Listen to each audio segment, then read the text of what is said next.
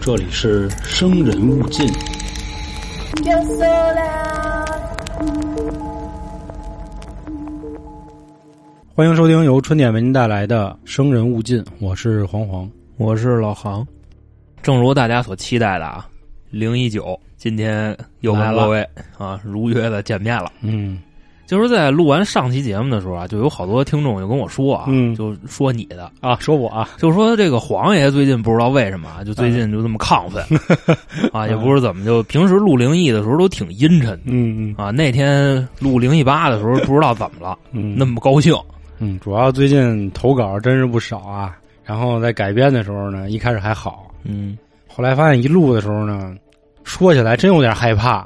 给自个儿吓着了。然后也有老人就跟我一块儿探讨这里头的情况，因为听过《生人勿近》这张专辑的朋友知道啊，我是主要讲灵异这块儿，老王是讲那个案件嘛，所以呢，我说要不也给我缓缓吧，我也说给大家带来一点儿稍微不一样的，所以上一集确实也挺开心啊。嗯，那个确实也有朋友跟我说了，说你们这集感觉更欢乐了一些啊，说多可怕的故事到你们哥俩嘴里，就全改成搞笑了。啊当然，我们肯定不是为了搞笑啊。首先，故事确实就很好玩那儿，你那意思就是在给自己解压、是吧？，对对对，因为我还是那话，之前我忘了在灵异几跟大家说过啊，我们也是每次录灵异的时候都能赶上夜里录，也不知道怎么那么巧了，可能夜深人静跟我那氛围，但是真害怕，你知道吧？ 啊，你说不害怕那是假的。这个老说这方面的事儿吧，说着说着就难免的老往这个现实生活中去套，总会莫名其妙的就有这种场景就了，老想着自己原来那点事儿、啊是是是怎么着的是然后这块儿我再说一句啊，我们每一次的节目啊，基本上会说五六个故事，这五六个故事都以人为单位啊。这人要是拆出来，故事就更多了，其实还是挺良心的，而且每次都能说不少。这块儿也当是老王卖瓜了啊，嗯自卖自夸一下。那今天我们这个故事呢，全部来自于二群，二群还是我们之前说的，咱按顺序走啊。上一期七群啊，今天就都是二群了。嗯那行，那我先来一个吧，二群听众。首先呢，先说一个谁的呢？咱们二群管理员的，嗯咱们二群管理员的这个 ID 啊，叫三 儿。我相信二群的所有人嗯，应该都知道他，连六群也知道，啊，对啊他他也是我们们六群的管理员，是是身兼数职啊。三儿这个人呢，我就不过多的给各位介绍了。那我觉得我多说一句啊啊，就因为确实可能会有没听过三儿这个朋友的人，也可能没有在他的群里。这三儿本身人是一挺漂亮一姑娘啊，只不过人性格比较爽朗，所以呢，人家这个名字叫起来可能稍微听着大家觉得挺诙谐的啊三儿对啊，三儿一姑啊娘叫，但三儿实际上人家是一大美女。对这个美女三儿啊，也是我们非常好的朋友。嗯这是他跟我说的头几年的一个事儿。因为三儿呢是这个山西人，上上西人啊啊，山西太原人，就天天就没事就此生啊， 此面啊， 这这都是他教我的啊，就这话。这个故事呢是咱们之前没有触碰过的题材，嘿，是什么好呢？探险的嘿，这这样棒的故事啊。说呀，头几年的时候，那时候呢，离他奶奶家特别近的有那么一条街，嗯这条街呢有一个邪性的地方是什么呢？就是一片楼，这一片楼呢也不能说它烂尾，它哦不是那种没盖完的楼，我刚要说是不是烂尾？不是啊，就是那种老楼，但是这楼里的人呢相继都搬走了，就这么一个楼，楼老人也老啊，就等于说就你可以理解为就空穴来风那种楼，啊就差不多那个，可能就是老老年间那种简易楼。嗯，就跟我爸妈那种苏式的，跟他妈建国一个岁数啊不不不不我我觉着可能还不是那种啊，比那那种还楼叫惨板儿楼。啊我说的是那种什么呢？就简易楼，哦，就更惨一点儿，可能是六十年代、七十年代的那种建筑物，嗯这么一地方。说这个楼啊，其实原先是一个宿舍楼，但是它是哪个单位的宿舍楼不知道。我觉得可能就跟咱们看那个《血色浪漫》似的，就之后大家工作可能分了房了，都从这儿走了，哦，然后最后这儿也没剩下什么人。但是呢，就有一个特别奇怪的事儿是什么呢？这个楼基本上已经存在了差不多得有十几年了，也不拆，然后也不翻翻，说干点别的哦，就是说这个楼处在一个这种就是半烂的一个情况十多年了啊反正对没人管，没人管。啊，而且你想啊，这个山西太原虽然不是那么牛逼的一线城市啊，嗯，但是人至少也是一省会啊，那是就那也算是这个寸土寸金的哎对对对呃，这么个意思吧。但是这就是没人管这一片区域。后来呢，就慢慢慢慢的有这个消息就出来了，说最早的时候啊，这楼里边大家相继都搬走了以后，就在那一段时间呢，这块儿那个人气儿还在。就大概什么？么意思呢？就楼里虽然没人，但是楼外边它是有这个来来往往的邻居什么明的。白？然后这些邻居呢就会说说这个楼啊明明已经空了，但是晚上的时候，这楼里经常会传出来各种各样的声儿就什么声儿呢？我给你描述一下啊，就相当于你站在一个简易楼面前，晚上这楼里的每个窗户都是黑的，没有灯。但是呢，你能清晰的听见啊，这楼里有什么下象棋的、喝酒的、玩牌啊的、打麻将的，就是你感觉还是一片繁华，如果你闭着眼睛听的话，对，但是你只要睁眼一看，这楼是漆黑一片，里边一人没有，嗯，就差不多是这么一路子。最开始呢，大家还是往好的方面想，说什么呢？就有可能是说哦黑的，那有可能在那面儿，哦哦你知道吧？就是人家那边没窗户，哦，就差不多是在那面儿。说呢，这楼相继搬走了，楼里可能也住了几户这个钉子户，嗯，就差不多是这意思。反正就是变着法儿的给自个儿宽心呗。这门口过的人，然后当时呢就有人说，这楼里边儿感觉空了，已经有一阵子了。那这个声儿，我要不进去看看去，到底是怎么回事嗯儿？反正都瞎传，就人的好奇心啊，吧，对，就这么一大哥，胆儿肥的就去了。我觉得这大哥啊，可能就是奔着那作死 去的。为什么呢？他嗯晚上去的，哎呦他还不是白天去。胆儿忒肥了，你想啊，就这种类似的建筑啊，我觉得白天去都特别瘆得慌，尤其是你比方说就那种什么废弃的工厂，还或者说什么废弃的那种汽修站什么哎的，就这都特这个真是我特别有感触啊！嗯为什么小时候呢，就在广安门大观营儿干石桥这个位置啊，以前有一个楼啊，差不多这情况，但是那个楼真的是废楼，它是老的一个消防的楼，当然现在还是用于消防了，因为那会儿我们一放学就去那楼里玩儿，那可真就是那样，哪怕下午四五点钟，外头比如说二十五度，你进去也就十八度，阴冷阴冷的，真的他妈的，就是这个我发现这个楼啊挺可怕而且早的时候，啊我们家小区里有这种，啊。但是那楼没什么事儿，就是巨烂、巨哦破，也没人住。然后我们小孩儿呢也不敢上那儿玩儿去，嗯，哦就都传说这楼里有什么猫妖什么的，因为那时候不是有那个春光灿烂猪八戒嘛，就就那时候看那 个啊呢。啊就反正就说这意思吧。当时呢，有一山西大哥，我得进去，我得瞧瞧去啊，这里边到底是怎么回事儿天黑着呢，就去了。进了这楼门洞以后啊，真是啊，什么什么都看不见，就啊一点儿就愣漆黑黑抹黑儿，嗯就这么一状态，伸手不见六指儿，是吧？啊对。啊，然后这大哥呢就说：“那我给点亮吧。”正好啊，这时候从兜里掏出来一打火机，说：“我呀就就是这光，我就往前走，我瞧瞧。”结果啊，这打火机从兜里一掏出来，这么一摁，这火苗子一着，这大哥看见什么了呢？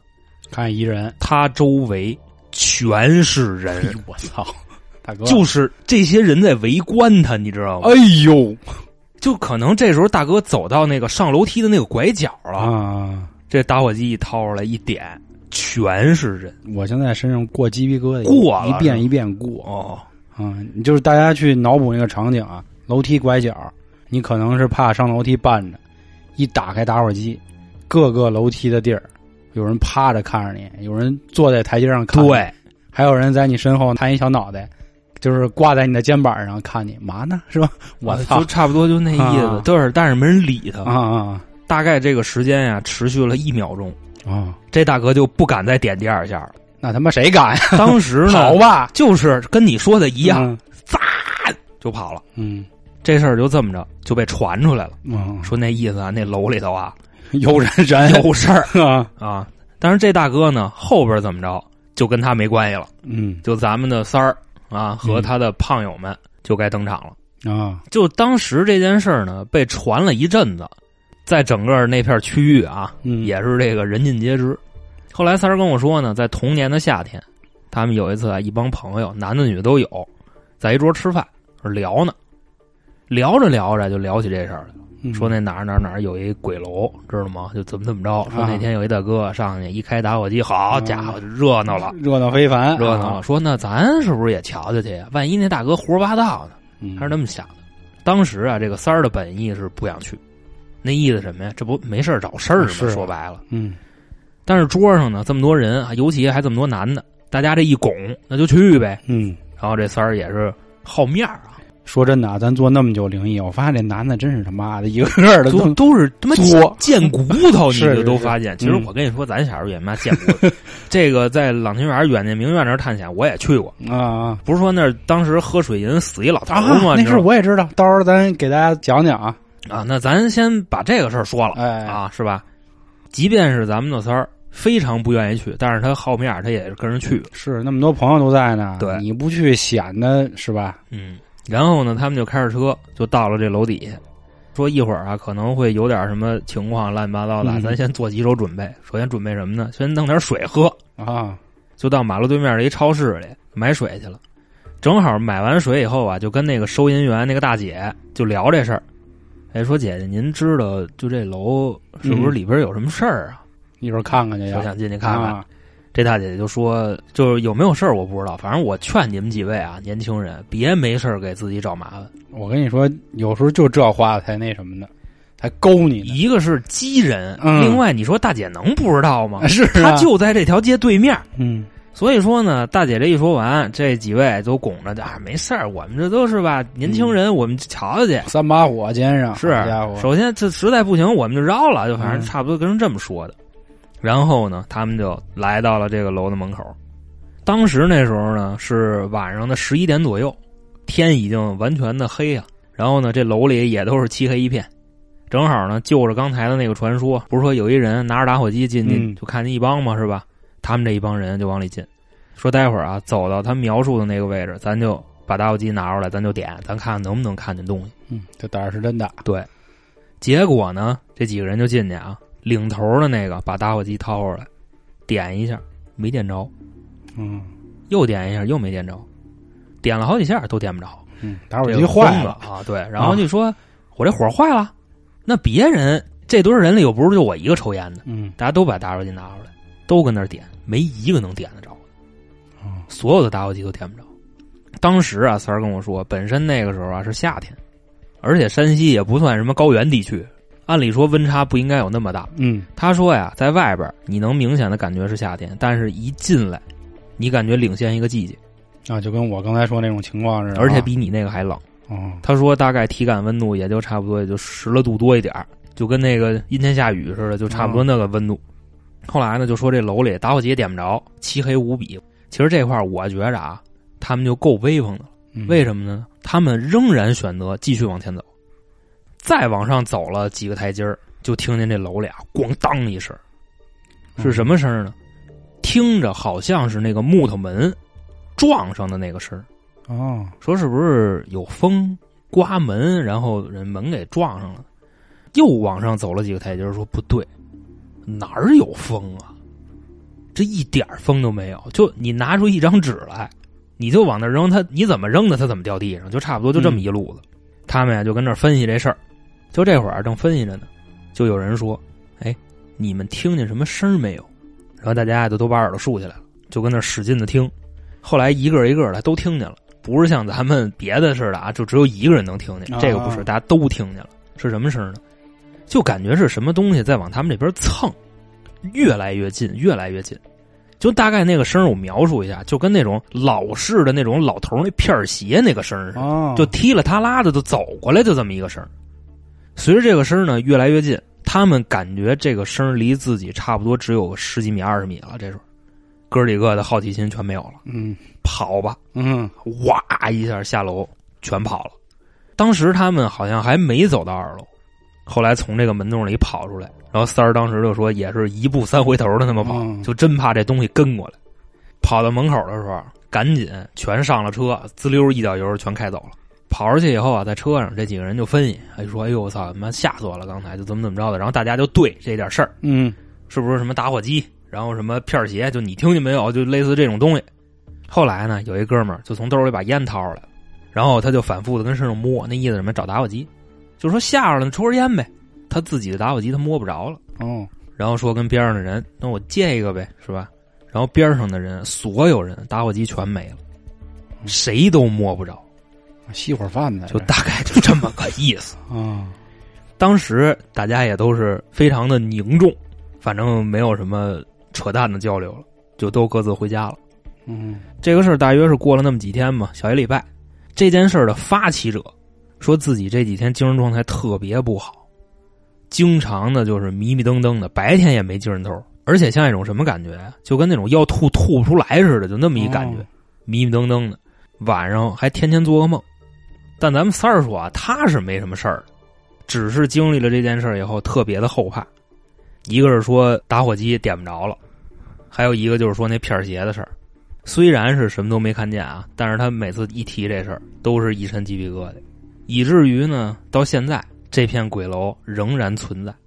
期间呢，也有很多的开发商考察过这片地，但是呢，考察完大家都走了。这个故事就这么一个故事。看来这楼里真是不太平。现在我都在想啊，所谓这个楼里的这些钉子户，是人是鬼都不好说。前面介绍了，可能有几户，然后现在我又想了一个阴谋的东西啊，有没有可能跟那个对面接的这个卖水的阿姨都有联系，也都不好说。那我觉着你不要想的这么脏，人阿姨可能就是一普通收钱的。嗯，因为我知道啊，一般这种所谓的鬼楼啊，他们都有一个像这个区域范围或者说结界的这么一个东西。嗯就他不会出这个楼，或者说他不会到街的对面，因为很多都是这样啊，就是比如说这个楼有问题，哎，比如说你白天六点你下班了就没事儿，啊，你别超过六点再待着，这个怪事儿就来了。确实会有这样的事儿，比如说就是天津著名的这个日报大厦啊，当然这我还答应那个要给大家讲啊，到现在也还没说，就是会有这样的事儿，也有可能这个阿姨呢有阴谋，阿姨可能是对这个楼有什么情愫，然后联合起来啊抵制开发商改楼。当然，也有可能是楼里确实是死过什么人，这都不好说，不好猜。我估计有可能是这样，就是这楼啊已经空这么长时间了，那边的朋友呢，他过来他找地儿歇着，啊、然后发现这地儿不 错，凉快嘛，是吧？然后就往这儿叫，越来聚越越多越哎聚越多，有可能差不多这么个意思。是因为这个做过房地产生意的朋友啊，那当然也不能说做生意，就是说参与过这个行业的人都知道，盖楼一定会请风水先生的，一定会有人帮忙看一眼，比如说屋里的朝向啊、窗户的朝向啊，甚至这楼什么时候开盘啊，都会有。所以看来这个楼啊，需要个大仙儿了。但是人三儿那意思是什么呢？就哪怕是你来一风水先生，嗯，也离近镇不了，住离楼五十米，直接就吐血，哦啊就就就这么一状态，你知道好吗？家伙？那真是够狠的。不知道听众里有没有山西太原的朋友们啊，也可以到时候跟我们聊聊这上面的事儿。确实是我们本台第一次接类似这样的投稿探。险题材嗯啊，然后刚才老航也说了，我们家这边啊，就是我们俩住的近吧，在这个广安门外朗琴园那附近，确实有那么一事儿。那小时候我们也去过，这个事儿到时候我们再单独给大家讲讲啊。啊那我说一个老题材吧，嗯、下一个故事呢，同样来自二群啊，它的名字叫 Treasure，是一个英文啊，然后是位姑娘，揣着儿，呃，我不知道发音好不好、啊，不是 tiger，不不是不不是不是是 tiger，啊，不是水猴子朋友啊，不是 荷兰回来的嗯，是 T R E A S U R E treasure，好像这么读，就是意思是珍宝的意思啊。啊，姑娘嘛，肯定都是宝嘛。宝妹，啊她的故事啊是这样，为什么说是一老题材啊？从我的理解啊，还是空间切换了。他们嗯有一天啊，跟她老公还有几个朋友开车自驾游出去玩儿，走一走比较大的城市啊，当然肯定不是铁岭啊啊啊，具体哪条高速公路就不跟大家透露了。盘锦，哦就去看一看。当时出去玩儿高兴嘛，这个有过自驾游的朋友知道啊，车里那肯定就侃呗，聊唠，尤其买是在路上哎刚出城这会儿对，都特别高高兴直面是吧？当时他们那条道呢很远，而且一般呢出游大家都会选择呀晚上走，因为晚上车少啊，嗯对吧？到了比如说晚上八九点出门，可能十点多或者十一点就到酒店了，踏踏实实睡一觉，或者说晚上喝点儿睡醒了第二天再玩儿。哎，他们也正是这样，就正常啊，驾驶导航就那么开，一路上也是像我们刚才说的有说有笑。结果开着开着啊，大家就发现这两边儿那么黑呀、当时也没多想，路灯憋了呗啊，对，可能是这样嘛，因为有的高速公路啊，它附近确实就都是农村嘛，或者就都是树，或者要不就是庄稼，它确实没那么多路灯。结果他们开了得有个十来分钟啊，发现不对了，这路怎么一直这么黑呀、而且导航里呢一直还在说前方什么限速多少多少，然后前方事故多发地，就这样的话。但是他们发现没有啊，没有路牌啊，什么都没有，哪儿来的呢？哪儿监控啊？嗯，一开始也没多想，说估计就是灯坏了，啊，农村还是得赶紧通电啊，要不然怎么发展啊，是吧？但是越开越不对，越开越不对，说咱要不停车？但是一想这么黑，哪敢停啊？说这样猛踩吧，猛踩，咱们找一出口，咱们先过去。后来呢，终于是找到一个像匝路那样的，他们说开出去，突然就没事儿了，该有的路牌也都有了，该有的灯也都出就来了，嘎嘣儿一下就亮了，对是，吧嘎嘣儿一下就亮了。他们说：“嗨，你看见没有？就就是停电了，就是赶上可能哪个高压电的那个灯塔什么什么崩了、坏了，怎么怎么着的，没事儿。”又开始继续开心聊，说咱一会儿得喝啊，怎么这那的。说着说着又没了，就是因为他们要开高速公路，你刚才咱们从匝道出去嘛，你肯定还要再回到高速公路上。嗯，这一进又没了，还是导航里又开始说，啊，前方道路限速一百二十公里啊，请您注意，这那的，就只要是导航推荐的这条道儿就没有，目前可以这么理解，就这么一来二去，一来二去的，就这样，这几个人就完了，彻底慌了。尤其司机，我相信啊，开过高速公路的人可知道，这个开高速最可怕的是什么？不是堵车，因为堵车你知道还有人，他顶多是烦。什么可怕？视线范围之内没有东西，这才可怕呢。因为你永远不知道所谓的终点到底在哪儿。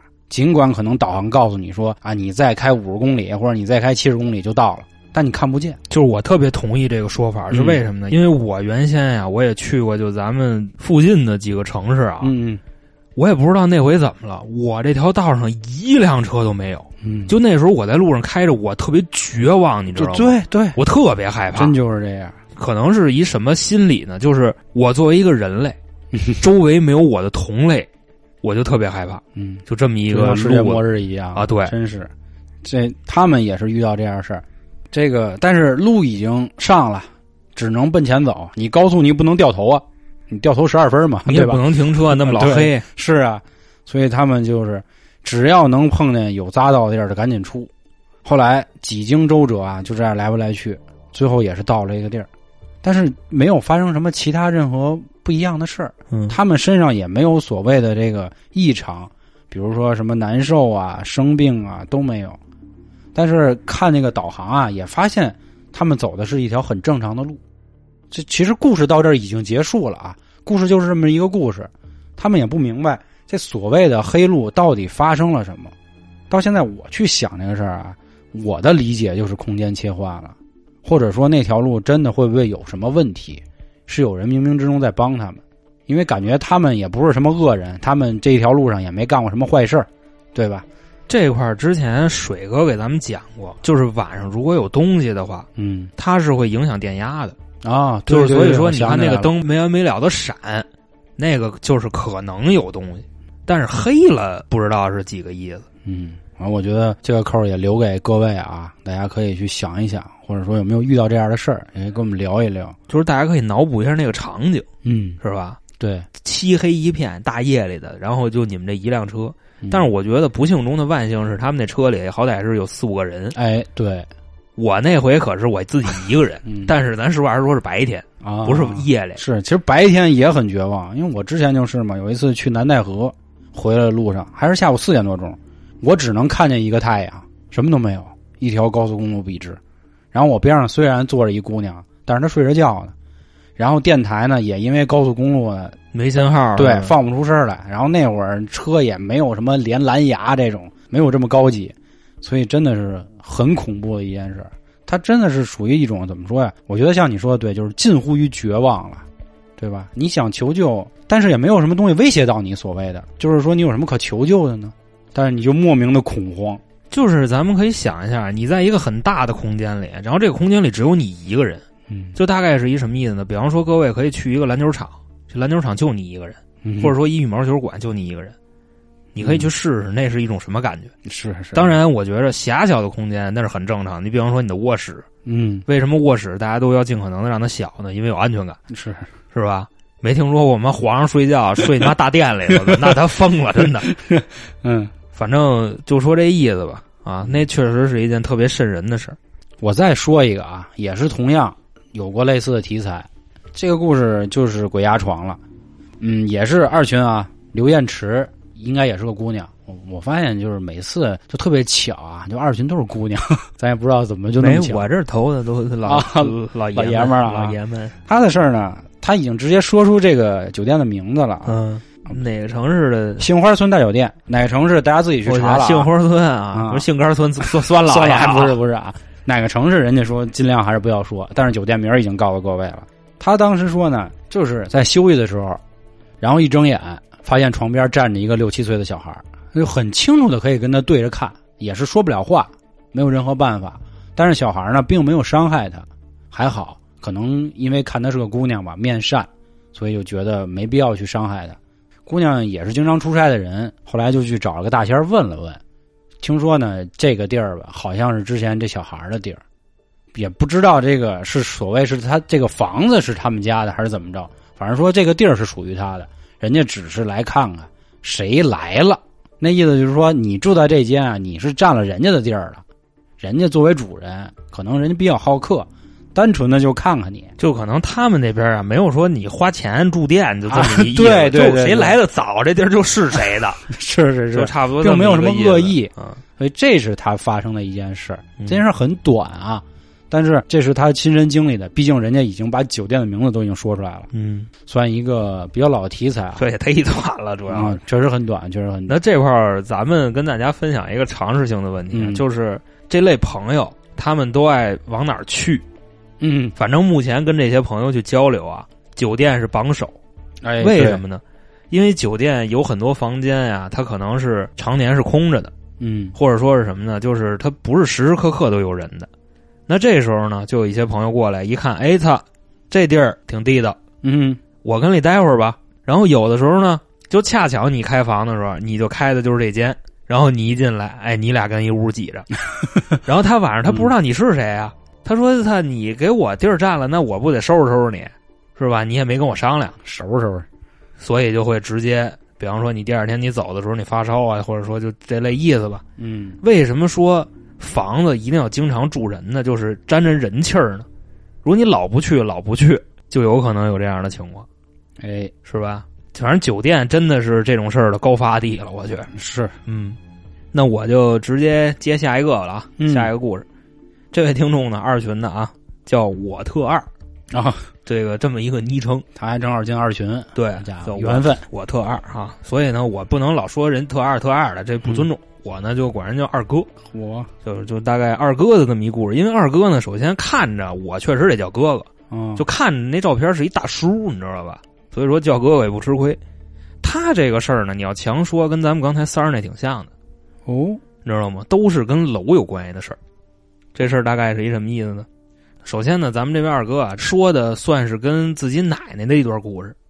说当时家里啊，他的父辈有六个人，就这真是算这个人丁兴旺了。嗯然后当时呢，他的父亲是老大，他呢也就是长孙，因为有他也比较早，在这一辈儿呢，他也是最大的，所以你想这个长子长孙是吧，在家里肯定那地位就不一样，尤其是这个祖辈，就是奶奶这辈，特别的疼他，而且呢，他还是跟着他奶奶一块儿长大的，所以这个二哥跟自己奶奶的感情特别特别的好。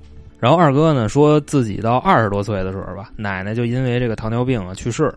不过实话实说，这个岁数的老人去世了，不是一件多么悲伤的事情。嗯，就虽然是挺悲伤的，但是生老病死确实也是一件谁也跑不了的这么一自然件规事律儿。嘛。对，嗯然后呢，说这个事儿大概过了五六年，就是奶奶去世了五六年以后啊，二哥那时候已经三十出头了。有这么一天晚上啊，二哥做了一梦，他梦见什么了呢？梦见自己啊穿越到了八十年代，哦，就大概是一什么意思呢？就夏洛特烦恼了，就 嗯比那个还得烦恼一点儿，啊是什么呢？就雪的浪漫、哦，月民、嗯海海洋，就就那那会儿，那个是怎么都得着呢他妈六七十年代了啊。那个不是不是说他们刚出生那会儿，是他们都二十多了那会儿。哦，那个时候呢，满街的就是这个阳光明媚，然后满街的这种大字报啊、大标语，啊，然后这个广播里头都广着啊一些革命的口号，就大概这么一路子。因为二哥呢就是那年代的人嘛，所以说看见这个景象呢非常的亲切。其实我估计啊，咱要看见这景了，咱可能会害怕，嗯因为那个并不是自己经历过的年对代，对对，是吧？咱们刚出生的时候经历的已经是满街桑塔纳了咱可能得回到那根 boy 那年代就高兴了。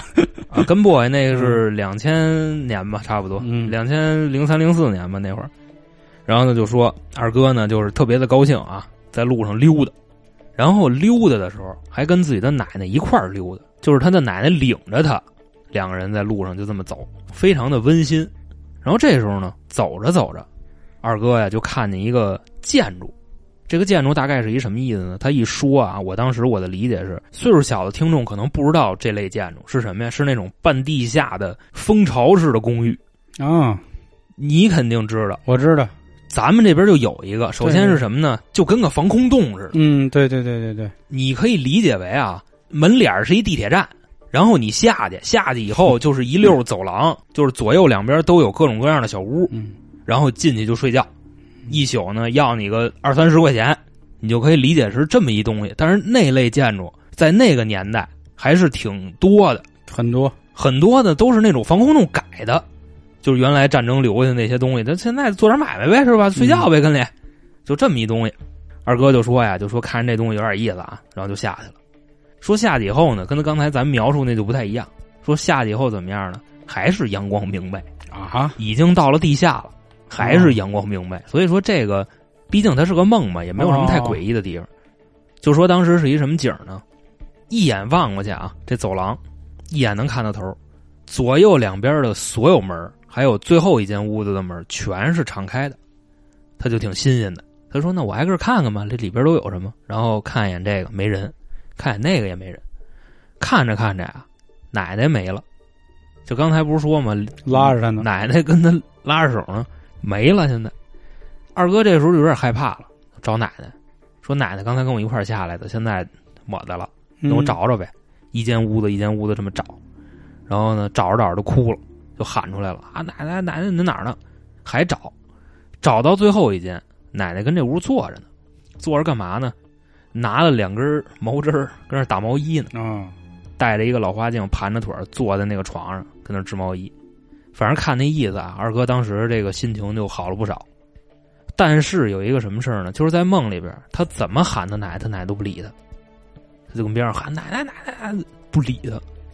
后来这二哥这一着急就醒了，啊，醒了以后发现做梦呢，嗯一分析，我可能是太想我奶奶了吧，说那就该干嘛还干嘛呗，啊接是着。然后后来呢，二哥就没拿这事儿太当回事儿，也没那么一直记着他。等于说呢，过了多长时间呢？过了差不多得有将近五六年吧。二哥就说那天有一次特别奇怪的遭遇是什么呢？有一天晚上，他开着车出去办事儿去，然后办完事儿回来呢，已经特别晚了。二哥呢就准备开着车回家，当时啊回家的路上有点堵，二哥这时候呢就琢磨，说我换条路走吧，换条路走可能好点儿。然后这一换路，走的也是一条小窄道，那块儿也没什么车。然后开着开着，他往周围看，就说感觉这块儿的建筑就这么眼熟，但是就想不起来怎么个眼熟法儿。我相信啊，各位都会有这种感觉，就是有走到一个地方，莫名其妙的就会感觉这地方我来过而且梦里还梦见过，啊。对，嗯，二哥当时就是这样，但是二哥跟我说的是什么呀？他非常肯定以及确定，这个就是那天他跟他奶奶拉着手逛那地儿嗯，一模一样。然后二哥呢，当时就愣了，梆一脚刹车跺那儿了，就一直那么盯着那建筑看。然后正好这时候眼睛已经开始就有有点眼泪了。啊，那意思就想奶奶已经想到这份儿上了。看了大概多长时间呢？二哥说自己的意识差不多看了十五分钟，就不动了，就在那儿这人就整个已经冒了，就差不多那么一状态。嗯，后来呢，是后边来一车，邦叽邦叽摁喇叭，这时候二哥就有点缓过神儿来了，然后赶紧一脚油把车开走了。当他回家的路上，二哥就想说：“我要不要去下去看看？”嗯，说是这么说啊，下去看看。其实当时二哥那描述，我从那字眼儿里边儿我能看出来的，就是我要不要下去找我奶奶。啊就，差不多这么个意思。然后当时呢，非常遗憾，二哥没去。后来有这么一天，二哥就憋不住了，就那意思，我非得我下去看看去。挑了一白天来的，结果是什么呢？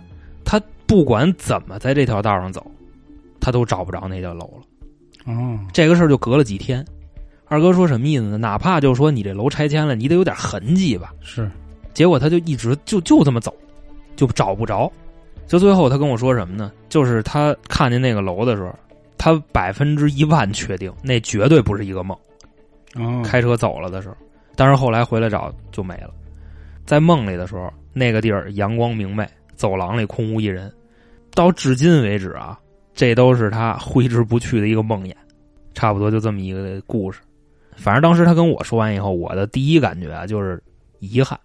还让人挺感动的。其实嗯，睹物思人也有点这意思。是啊，因为毕竟那是自己家亲人的事儿。嗯，那既然你说做梦也说到亲人啊，那我给你接一个，也是二群的啊，嗯、叫智商，就是人家那名儿不是脑袋智商那智商啊。这姐姐反正也挺活跃的啊，也是最近才来我们二群。她呢说了这么一件事儿，说她妈妈呀有点儿灵性，为什么这么说呢？她妈总能做梦啊，可以预见到死亡。当年她奶奶没的时候呢，他就已经梦到了，包括他家里的很多亲戚，什么三姑父呀，反正总之很多吧，都能梦到。他比如是什么呀？他是提前预测了啊，比如说已经梦到了，说他可能没了，然后醒来之后呢，没几天或者没多久，确实人就走了。但是这个功能有点得罪人。啊呃，确实是，是我觉得这个也很像我之前零一二讲啊，嗯，就我姐当年去预测我奶奶也是这么说的嘛。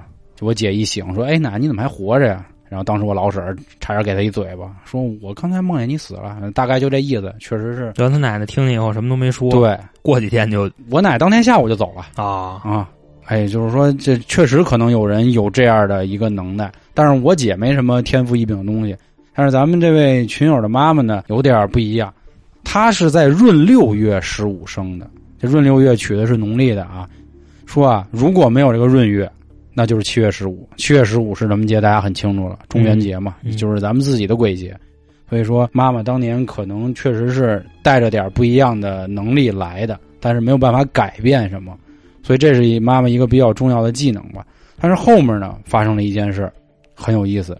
这妈妈已经，比如说觉醒了呀，或者说是功力又深了。哦，当时他去参加一个算是丧礼吧，晚上得吃饭，就红白喜事都有流水席嘛。嗯在吃饭期间呢，小姑娘可能吃有点多，说就去上个厕所。刚结束的时候，有个人就过来了，说结束了，咱回家吧。她也就没过多想，合着这人啊就走了。这个人是她姐姐，然后俩人呢出了酒店门啊，就往一条特别黑的道儿走，就一直这么溜达。这小女孩就觉得不对了，说咱去哪儿啊？咱不回家吗？说这是哪儿啊？就在这个时候，她一转头，姐姐没了，妈妈出来了。妈妈说：“别瞎走啊，怎么跑这儿来了？”这小女孩机灵一下，再把头再转过来的时候，前面也有路灯了，这就是就是整个这条路啊，就都恢复正常了，感觉一样。她就发现啊，她的前面是酒店，这明白吗？就是她从酒店出来，一转头，酒店又跑她前头来了。就是他倒了一圈儿嘛，哎，就是可以，这么理解，啊或者你就可以理解是是空间切换了，对，或者说她她出来的时候实际上是倒着在走，只不过这条路是黑的。嗯，对，反正各位可以去脑补。这个时候呢，他就噔噔噔噔噔，赶紧往回跑，跑回酒店，啊，应该说是跑向酒店，都不应该说是跑回酒店。这个时候他妈就问他：“你嘛去了？”说找你半天，他也没敢多说话，也没敢说刚才有人让我回家，然后你不是说不让我走吗？这些都没说，继续吃饭。要不先说说他那姐，那是他姐吗？是他表姐，但是他表姐也在席上，那刚才要领他走那是不知道是谁啊这虽然是以表姐的身份在厕所跟她说，我觉得这事儿都特正常。比如咱去参加一聚会，对吧？正上厕所呢，然后你刚要回家，说操散了，兄弟，走吧，哦，嗨，散，走走走走走，对吧？特别正常。结果人还没散呢，啊，对，他要给你拉走嗯，拉哪儿也不知道。啊，哎，好家伙，这是这么一件事。嗯，第二件事儿呢，还是做梦，是他做梦了，他梦见呀有人要宰他啊，没完没了的。好宰他，啊，他也不知道怎么解决。正在这千钧一发的时刻，他妈出来了，就给他化解了这个事儿。醒来之后呢，也是他妈什么都不知道啊，然后他就觉得怎么回事儿啊？因为做梦梦见有人杀自己，我觉得不能说是大概率事件吧，确实会有人去梦到这种事儿你。长这么大怎么着得梦见过一回，对就，但是差一般只要梦到过这样的事儿，你未来肯定不会有什么好事儿，因为你绝对是干了什么亏心事儿啊，或者是得罪谁了，才会出现这样的事儿。而且我也很少能遇见说还有人救你，啊，救的还是自己的妈妈，一般都是这刀快砍着你的时这 就候醒了啊啊，啊一下是吧？？哎，他说呢，后来到了长得很大以后呢，妈妈就把之前这些事儿啊都告诉他了，说你那年怎么怎么着，哎，咱们去哪儿参加一个酒席的时候嗯，啊，你那年你做梦，确实也有人是要躲你的，啊，你放心，妈妈永远在保护你。这个事儿大概是这样，其实也跟你上面那个有一点像啊，就首先一是做梦，啊，其次也有一些很温情、亲情的东西在里头。我觉得这让我也挺感动的。对，要不说世上只有妈妈好 呢，是吧？因为我跟这个小姐姐啊嗯也挺熟的，啊，是，我跟她说话，我感觉这人就有点神神叨叨的，你知道吧？ 嗯一听这故事，反正我是有点怵，知道吗？哦差不多这意思。我发现今天呀，二群这投稿基本上都是这类题材，就亲情是吗？温情吧哦，可以温说情也不一定都是亲情。哎，说真的，咱每次录的灵异啊，就是理论上是按照群投稿顺序走，嗯但我发现啊，大概来说，每次都有一个共通的主题，我感觉这也挺灵异的。 就比如上一集都是老爷们儿那点儿事儿，嗯，这集就都是挺温馨的事儿。嗯呃，二群的这位听众啊，叫乖笑木偶，嗯他的这个事儿怎么个温法呢？听我娓娓道来，嗯说这个啊是他小时候的一件事儿，大概是那时候六七岁吧，上他邻居家玩儿去，然后玩儿的差不多挺野的，嗯，就都已经天黑了。因为六七岁的时候，孩子基本上就五点之前，你怎么对着得进家门了。就是太阳落山之前必须到家。他那已经特晚了，嗯他那基本上我估计怎么着得就十点以后了，反正差不多那意思，一个人，然后就回家呗。大概他给我描述的，他们村里那条道啊，是一条大直道，而且呢一眼就能看到头儿。说尤其是这种道啊，是最他妈瘆人的。嗯你说你走两步，你拐弯；你走两步，你拐弯，这还好点儿嗯尤其是这种笔直的大直道，还倍儿长，而且那地上啊就都是坑，就前是坎儿，就是沟，就这么一路子。走着走着啊，就看见这道儿旁边有一个院儿，然后这院儿呢开着门呢，但是这是谁家院儿他不知道，可能是这村儿里叔叔大爷没认全呢，嗯，谁家他不知道。他呀就往里看了一眼，看完以后他就该说自己眼睛欠了，是怎么着呢？看见一飘儿，哦什，么叫飘儿呢？就是最正常的那种白衣，白衣散发飘儿，就是看见这么一嗯大个家可以参考我们零一一的封面啊。是。然后呢，这飘儿呢也看着他，翻着照，脸上啊也是惨白，眼珠子也瞪得倍儿圆，嗯这么一路子。然后当时他看见以后呢，第一反应就跑，还真行，跑得动。啊，但是他跟我说，他当时啊，这个身体手已经不听使唤了，是怎么个意思呢？当时他那个手上拿了一兜零食，就是拿塑料袋装着一兜子东西，反正挺沉的。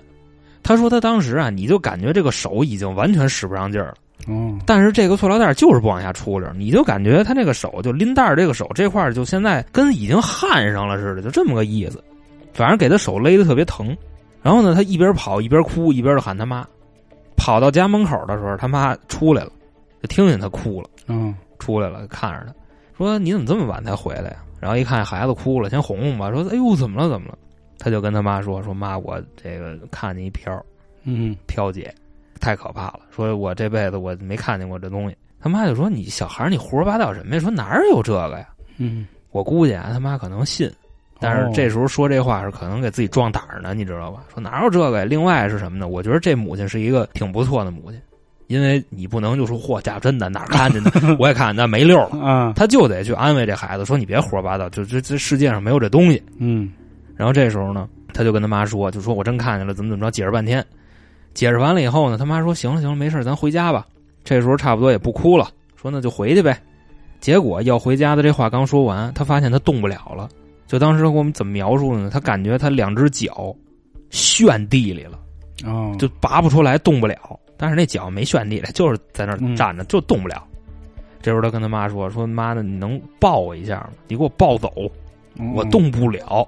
我妈说真能胡说八道，还动不了。然后这一抱，得灵抱起来了。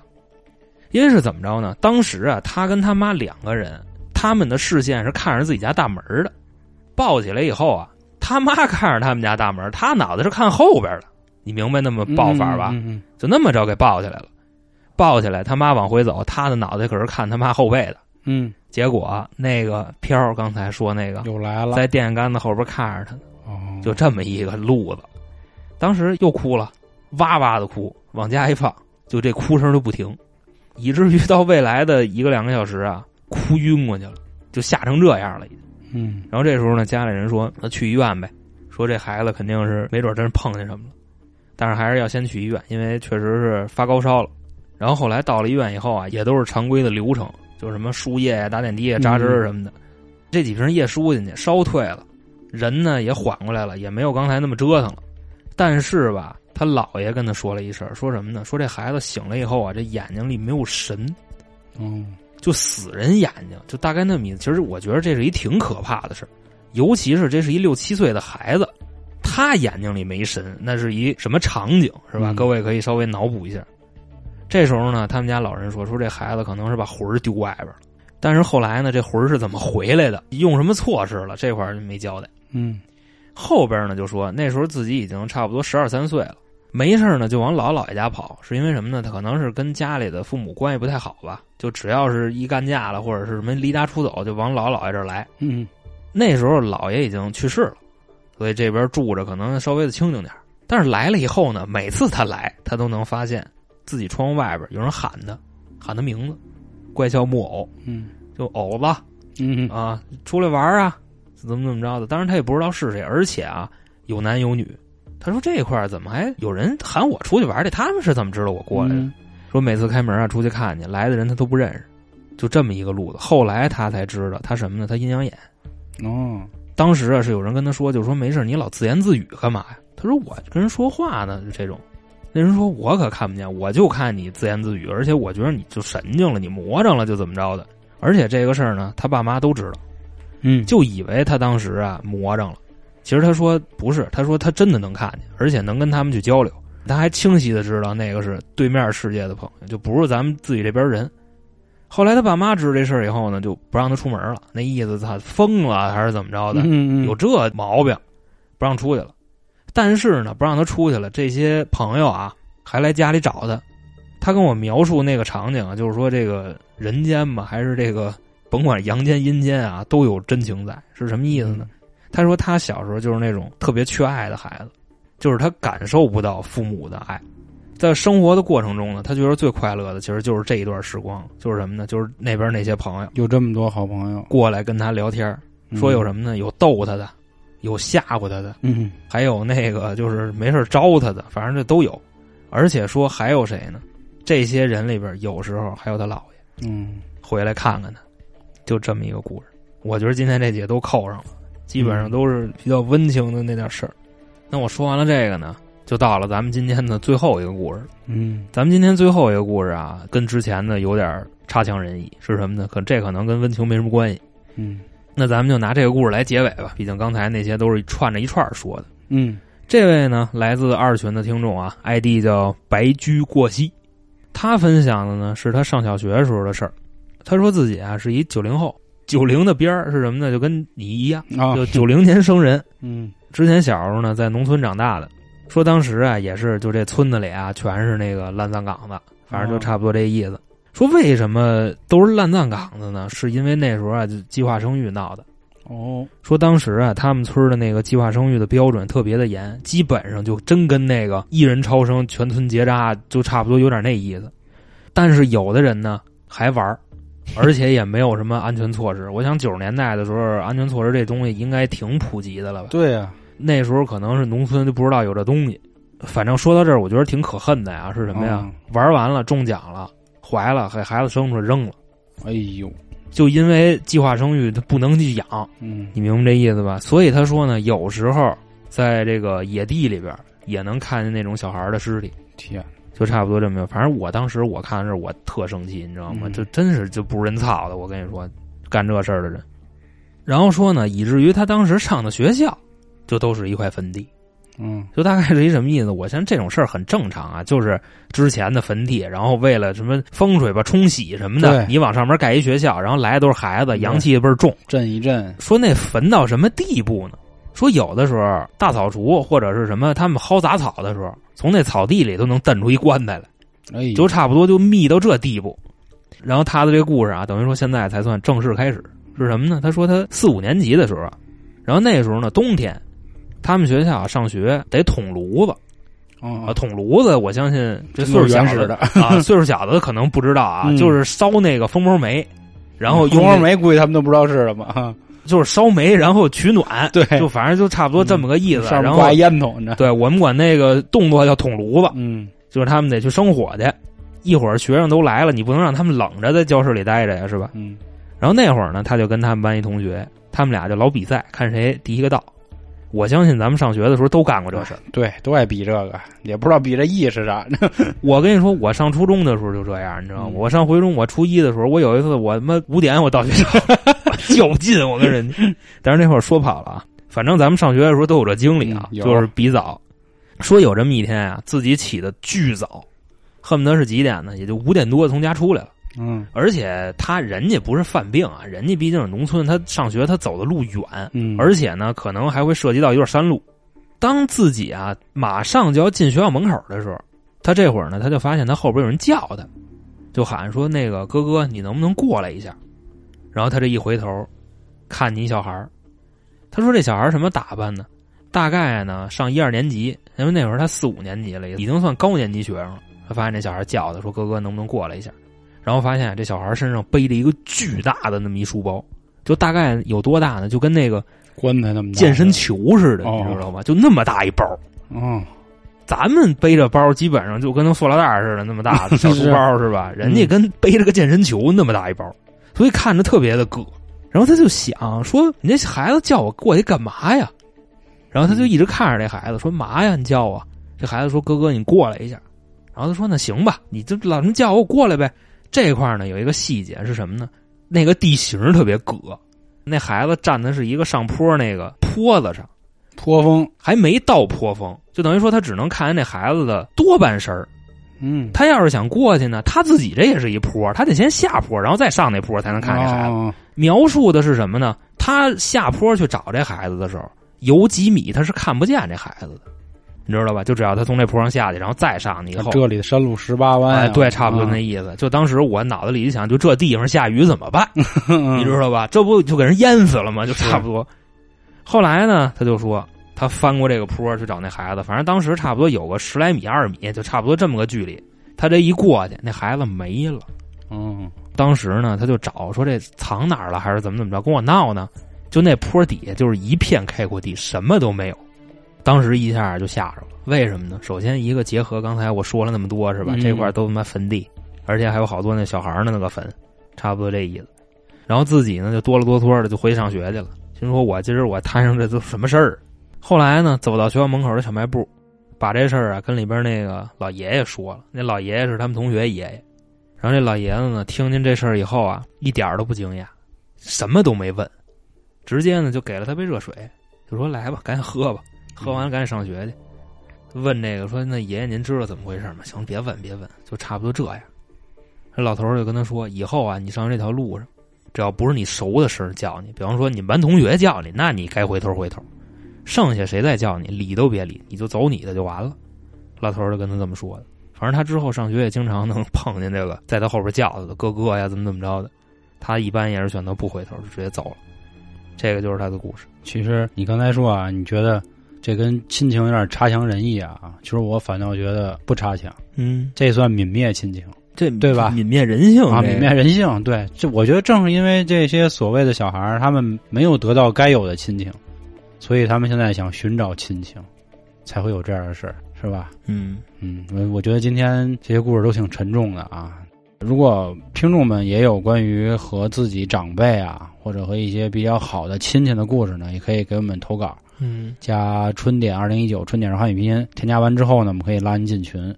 啊、我觉得今天这些故事说完以后，我心情还是有点儿荡啊，跟上一期完全不一样。上期是有点儿亢奋，就是不是，尤其是最后一个听完了以后，对对对，就是愤怒吧，但更多的是难过。